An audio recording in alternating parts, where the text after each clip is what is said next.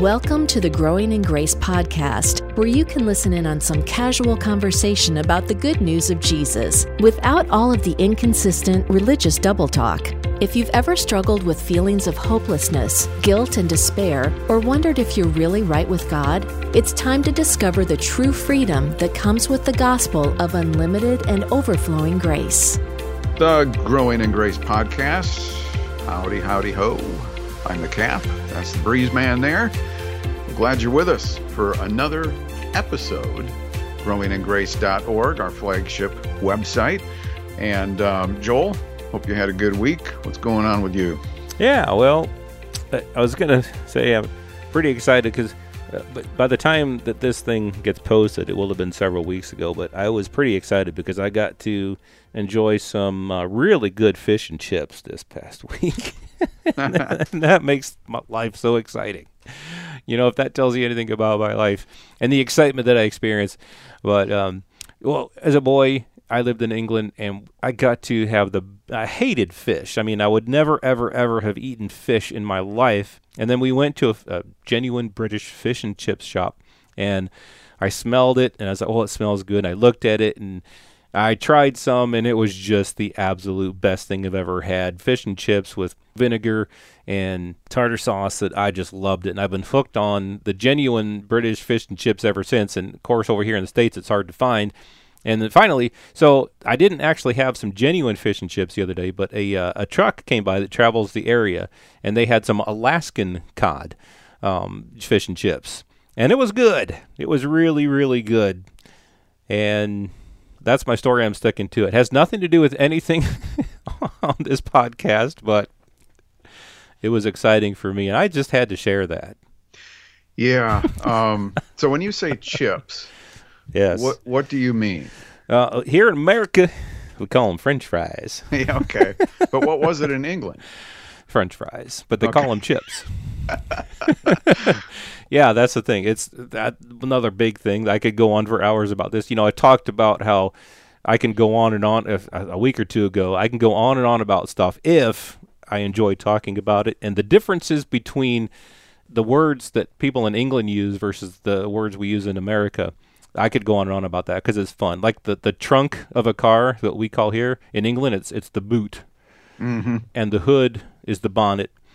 And uh, uh, chips, what we call chips here, potato chips, they call crisps.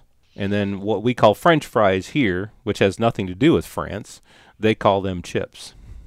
Interesting, isn't it? Yeah. Like I said, I could go on and on, but that's not really our Well, I, I do like fish here. and chips. Um, I, I've ate them in different forms, probably not like what you had in England, but, uh, I, you know, I like them. And uh, uh, even back in my younger days, uh, Long John Silver's. Oh, yeah. Long John Silver's. Yeah. Is, well, I mean, is good.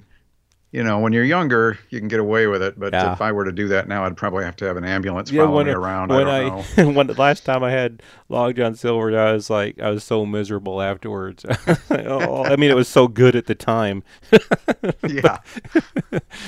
It's the wages of sin, man. It's the, no, I'm just kidding.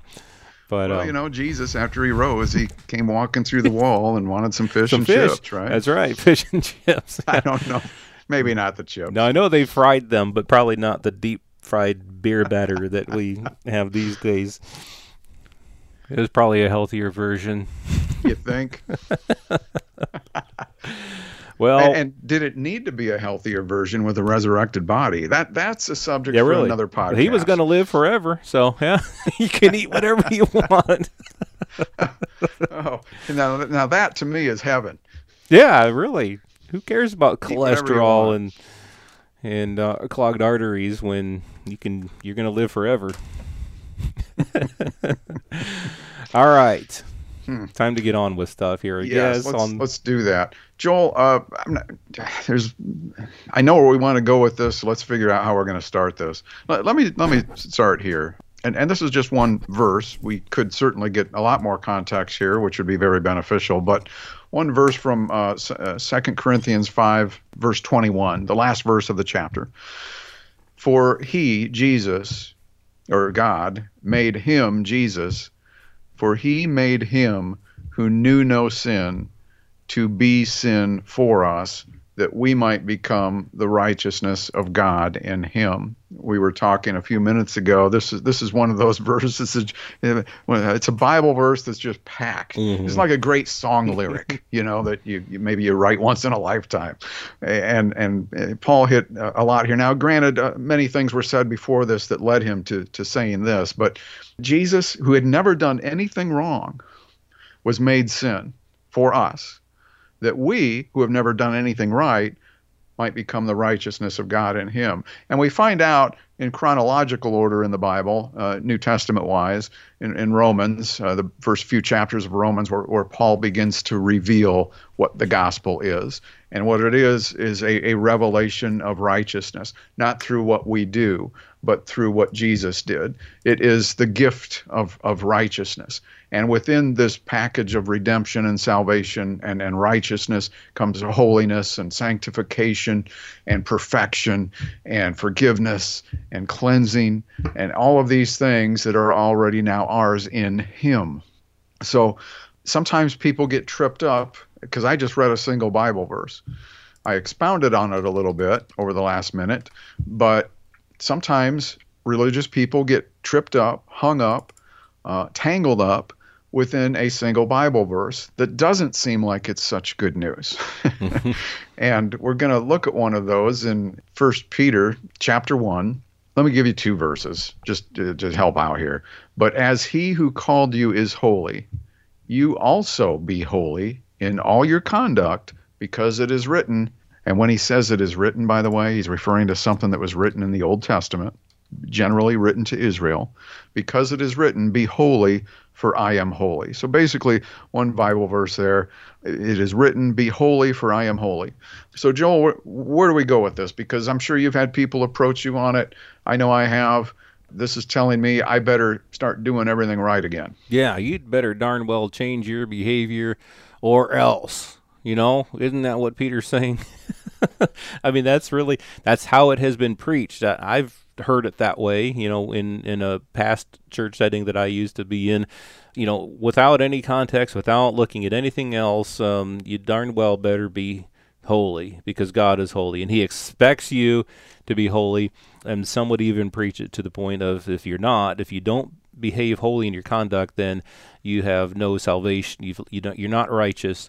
Uh, you have to work to be holy. It's basically what people will preach this as. I've heard it, and I and people do bring this up, like when we're talking about being righteous, that we've been made righteous apart from our works. People will bring this up. Well, Peter says here, uh, "Be holy, for I am holy." You know, for the you know, the Lord says, "Be holy, for I am holy," and then make it into a, a works thing, a works salvation thing, like you were saying. Paul in Romans is a really good pl- you know, place to go to establish um, that we have been made righteous, we've been made holy, we've been sanctified, we've been justified as God's gift. You know, in, in Romans three, up to up to a certain point in Romans three, he's he's leading up to a point, and his point f- he gets to finally is, but now the righteousness of God apart from the law, apart from works, is revealed, even the righteousness of God through faith in Jesus Christ. It's it's a, it's a gift. Uh, he he talks about all, all have sinned and fall short of the glory of God. So everybody has been unholy in their conduct. Everyone has sinned and fall short of the glory of God. But you know the point is being justified freely by His grace and through the re, uh, through the redemption that is in Christ Jesus. It's a gift. And if you go to the next chapter in Romans four, Paul talks about how Abraham was justified by faith. And that's the same way that we're justified is, is when we believe. It's by faith. And in Romans five, for if the one, if by the one man's offense death reigned through the one, how much more those who receive abundance of grace and the gift of righteousness will reign in life through the one, Jesus Christ. So righteousness is a gift. Holiness is a gift. Being sanctified, all of these things are something that we have received as a gift. And so when somebody out of just out of the blue says, brings up this verse from Peter, like what you're talking about, but he, as he who called you is holy, you also be holy in all your conduct, because it is written, be holy, for I am holy. Uh, the way that I look at that is that I've already been made holy. I've already been made righteous. And so I'm being encouraged by Peter here to live that way, uh, that that is reflected in, in my conduct. It's not, to, to me, this is a one of the behavior verses, and there are a lot of behavior verses in the Scriptures, but the behavior passages aren't about salvation. If you don't do this, then you're not saved. It's you already are righteous. You already are justified, and let that reflect in the way that you live your life. To me, that's what that's saying here, because like you were pointing out in, in Second Corinthians, Jesus didn't know any sin. He had never sinned, never done anything wrong, and he became sin. And in the same way, we had never done anything good, because another thing in Romans that Paul brings out is that there is no nobody good, no one who does good. There is no one righteous. There is no one who seeks after God. This is, of course, all apart from this gift of righteousness that we believe. So we who had never done any good became the righteousness of God, and it was all as as a gift. So I think it's uh, putting the, the cart and the horse in the right order uh, when I look at that. Yeah, because it is a curious thing for me to see Peter slip this in. It, it's like one of these sandwich verses, uh, even though I, I read two verses, they're short ones. And and to me, there's an there is an element of inconsistency here, because listen to what Peter says before and after this. Hmm. It's pretty good stuff. I mean, he's writing to people saying, we, we have an abundance of mercy, uh, verse three. Uh, and I'll, I'll just read some of the, the highlights here of what he says leading up to this. We've been begotten, a living hope through the resurrection of Jesus Christ from the dead. It's an inheritance which is incorruptible, which means imperishable. It's undefiled. It doesn't fade away. It's reserved for you in heaven. Um, we're kept by the power of God through faith for salvation. And you greatly rejoice in this, even though you've gone through various trials. Um, I'm hitting the headlines here to mm-hmm. stay with me. Salvation of your souls. Uh, the prophets talked about this thing. This would be what was prophesied, that this grace that they talked about, that they weren't able to apprehend, it came to you. This grace came to you. And, and so there's some great stuff here. That, that, and then Peter, you know, gets to this point where you need to be obedient. Uh, throw away your former lusts. But as he who called you is holy, you also be holy in all your conduct. who's who's done that? In other words, if you're not holy in all of your conduct, then you're not holy. And that is a true statement. Some maybe, maybe I don't even know if Peter knew what he was saying here when, when, when I'm going to say what I'm about to say, but you can't be holy based upon what you do. Right. You're holy based upon the work of Christ, and because you're holy with this inheritance, um, now you can reflect this. We talked about reflecting light last week. Now you can reflect this holiness that abides in you, but you're not holy because of what you do. That was the whole point of the law, because what Peter quotes here, be holy for I am holy, this is quoted over and over and over again in the books of the law. Leviticus right. is a big one, mm-hmm. over and over and over again, and all of it is in the context of you need to do this, this, and this from the law. And then he would throw that in there, be holy for I am holy, and now you need to do this, this, and this. And so it's just kind of a curious thing to slip in there, because uh, Peter would go on, and, and, and then he throws this in there. If you call on the Father, who without partiality judges according to each one's work, conduct yourselves throughout uh, the time of your stay here in fear. Um, so, but then he goes on to say this, grace people, you'll get this, knowing that you were not redeemed with corruptible things like silver or gold or your aimless conduct. Right. I'm getting confused here. Uh, received by the tradition of your fathers, which was the law, uh, but with the precious blood of Christ, as a lamb without blemish and without spot. He indeed was foreordained before the foundation of the world, but was manifest in these last times for you. He was raised from the dead, gave, uh, gave him glory, so that your faith and hope are in God. And I would add to that that your faith and hope are in God and not in your uh, own abilities, your own works.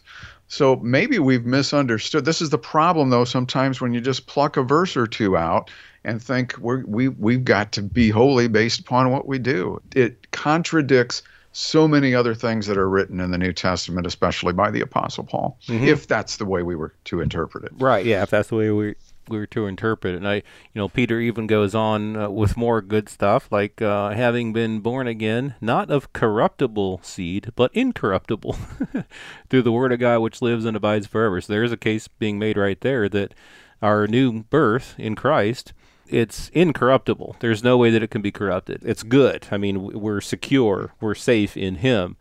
So I guess, you know, again, it, I would go back to if, if I'm going to take what Peter said there in the context of everything else he says there, I take it as an exhortation, but I can see how wh- where you're coming from, what you're saying, that it does seem a little inconsistent that uh, because being holy, you're either holy or you're not, because the word holy means to be set apart.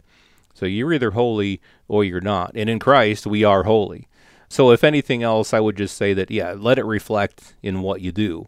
But it's uh, it's interesting. You're right. It's interesting how he throws that in. In the middle, like you say, kind of a sandwich there. In the middle of everything else he says, it seems a little odd.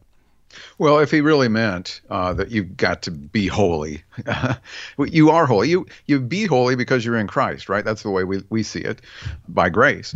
But if, if you're trying to be holy based upon what you do, he even contradicted that by the things he said before and after that, mm-hmm. which was really that it's it's by Christ. It's by his blood. It's by him having been raised from the dead. And he wraps up the chapter, Joel. I know we're wrapping up here ourselves, but he, he goes on to say that, as you said, born again, not of corruptible seed, but incorruptible. And then he quotes another Old Testament passage, all flesh is as grass, uh, all the glory of man is the flower of grass. The grass withers and the flower falls away or fades, but the word of the Lord endures forever. And some people will say, well, see the entire Bible. Uh, this isn't talking about the Bible. Right, the no. word of the Lord, the, the, the word of the Lord is is what God had spoken through Christ. And and uh, and, and by the way, the, the, the word of the Lord is, is something that continues on. Uh, God hasn't stopped speaking. And that's why yeah. we've been given his spirit. Well, Hebrews says today he speaks to us through his son. Uh, so, yeah, it's it's it's interesting. So God does still speak. Uh, and then, then he, he ends that chapter, at least what we know is the chapter. Now, this is the word by which the gospel was preached to you. So he is speaking about a specific thing there. So I don't know uh, how a person will take what we're talking about here, but the I think the, the highlights for me is that we are we are righteous and we are holy. We're never not holy because God has made us holy. The word yeah, holy it's means gifted to us. Yeah, that, it's that's a gift. The good news on yeah, this podcast. He, he has set us apart, and we, he's, he's made us all of these things by a gift, by nothing that we've ever done. We can't add to it. We can't take away from it. We can't make ourselves righteous, holy, sanctified, and we can't do anything to make it not so. And and, and realize realizing that you are holy, as we said earlier, will will help reflect this in, in your lifestyle and in your conduct. Doesn't mean you'll do it perfectly, right? But you, but it does mean that you you've still been perfected in Him. It, it's all based upon Him, and and uh, so it is a good encouragement for people to to reflect this light, to reflect this in our conduct. Absolutely. This has been Growing in Grace with Mike Kapler and Joel Brzezinski, heard online through various internet sources around the world each week. Access past programs by visiting growing in grace dot org. Share it with a friend and listen again next week for more Growing in Grace.